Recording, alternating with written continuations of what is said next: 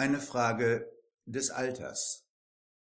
Der Vorstand und Aufsichtsrat von WMIA haben zusammen ein Durchschnittsalter von 76 Jahren.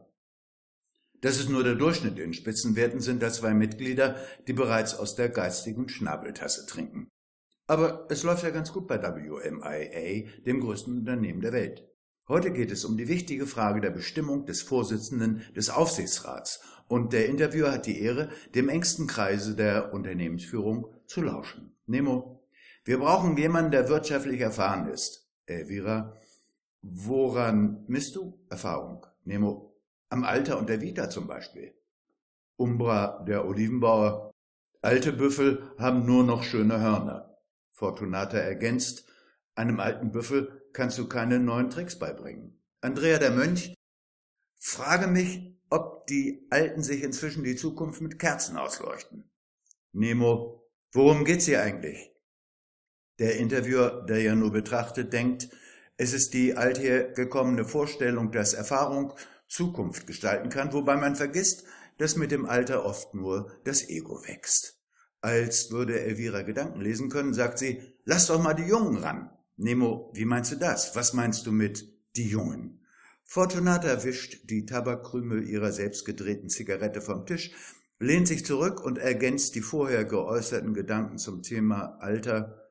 Das Gute an der Senilität ist, dass sie einen selbst hindert, sie zu bemerken und damit meine ich nicht das körperliche Alter. Nemo, also, lass uns mal zur Sache kommen.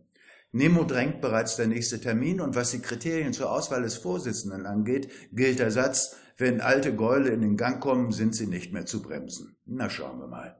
Nemo, also ich bitte um Vorschläge. Elvira, es geht nicht um Personen. Nemo setzt sich wieder. Der nächste Termin kann warten. Nemo, aber worum geht es denn? Immerhin gibt es nach dieser Frage in diesem Kreise eine kleine Pause und keine Antwort, jedenfalls nicht eine solche, die aus dem qualmenden Maschinengewehr der Selbstverständlichkeit Löcher in die Welt schießt. Elvira schenkt den Anwesenden einen kleinen Aperitivo ein. Man weiß das zu würdigen. Elvira ist eben eine Frau, die...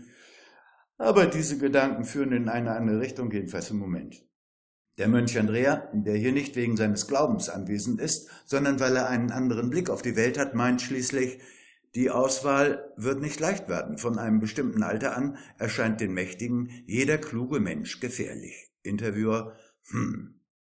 Elvira greift nochmal das Thema Jugend oder frisches Blut im Aufsichtsrat auf. Derjenige muss ja nicht unbedingt jung sein. Ich meine, er sollte eine gute Portion Emotionen haben und vor allem Empathie oder soziale Kompetenz, Nemo unterbricht. Wir brauchen keine Weicheier, sondern rasierwassergestählte Gesichter, die was darstellen.